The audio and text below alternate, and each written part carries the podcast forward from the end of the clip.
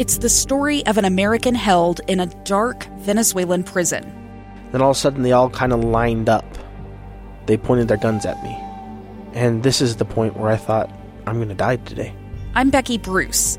I spent a year working on Hope in Darkness, which now has more than 2 million downloads.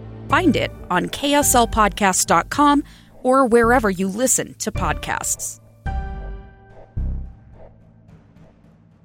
Inside Sources. Inside Sources. Inside Sources. Where KSL offers Utah deeper insights on the news. Host Boyd Matheson divides rage from reason and elevates the conversation on issues crucial to our community. On KSL News Radio 102.7 FM and 1160 AM. All right, welcome back to Inside Sources. You're here with Kate Klunt and Scott Simpson. And we are not just talking about the Supreme Court's ruling on abortion. They also handed down a major ruling on guns and we're going to discuss why it matters in Utah and what comes next. And here with us, we have Jim Burling. He's the VP of Legal Affairs with the Pacific Legal Foundation. Jim, welcome to the show. Hey, it's nice to be with you. Jim, can you just kind of catch us up? Uh, obviously, the news cycle changes rapidly, but back to yesterday, can you give us a sense of what the court decided specifically in this New York case?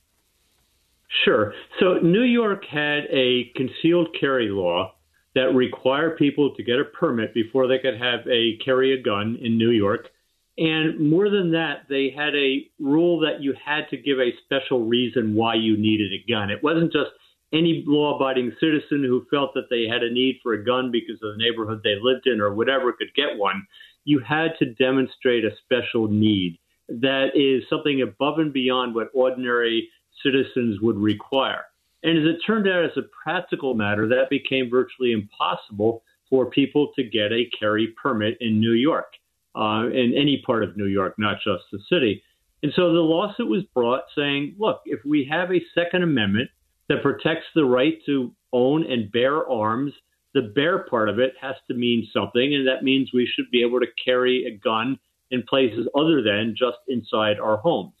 And the Supreme Court agreed with that in a six to three decision a very powerful decision looking at the history and tradition of the right of gun ownership and what the Second Amendment meant, uh, meant historically when it was adopted, first when the Constitution was adopted, and then when it was made applicable to the states after the Civil War and the 14th Amendment, and said, looking at that history, uh, this is a clear fundamental right to bear arms. It's an individual right, not tied to a militia.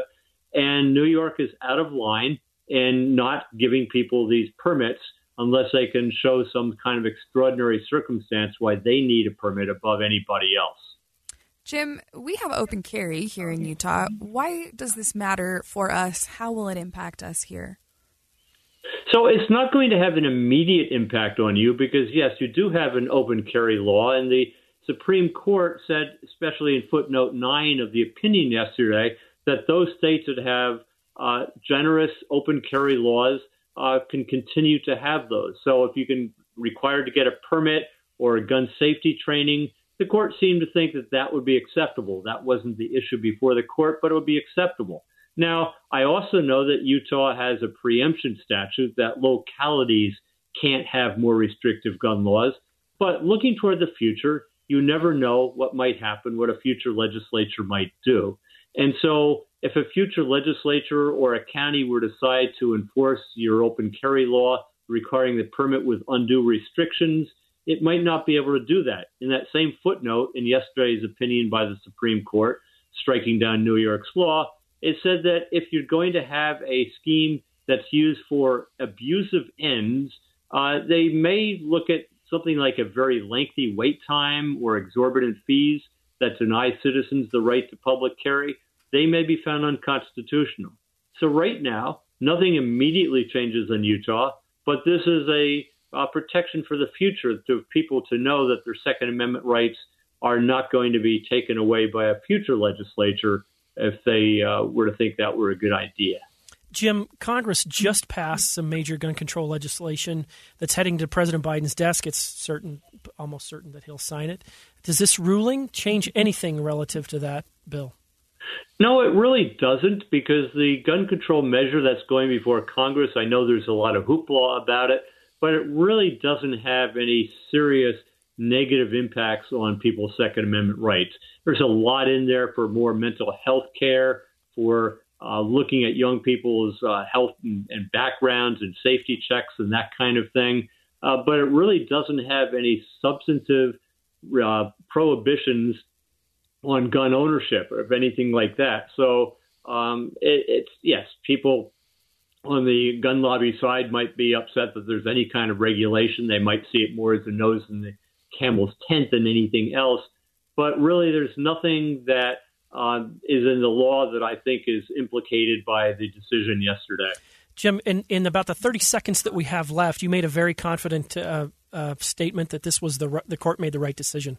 Why did you say that? Well, I said that on the basis that the Second Amendment does seem to be a uh, important constitutional right, and it is a important constitutional individual right.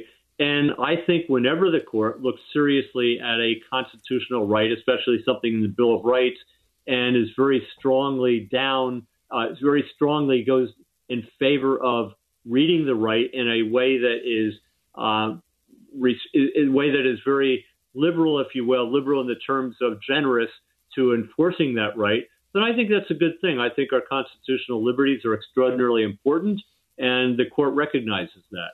Well, Jim, thank you so much for joining us. As a reminder, Jim is the VP of Legal Affairs with the Pacific Legal Foundation, and we appreciate his time today.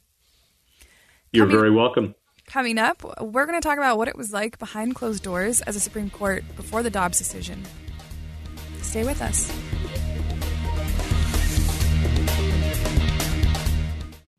Two years ago, Americans watched in horror as a crisis unfolded at the Kabul airport. There's desperation and anguish. More than 80,000 Afghans have since arrived in America, but this story is still unfolding. I'm Andrea Martin. In my new podcast, Stranger Becomes Neighbor, we'll find out what happens to these new arrivals in our communities. Who would help our newest neighbors? Follow us at kslpodcast.com, Apple Podcasts, or anywhere else you listen.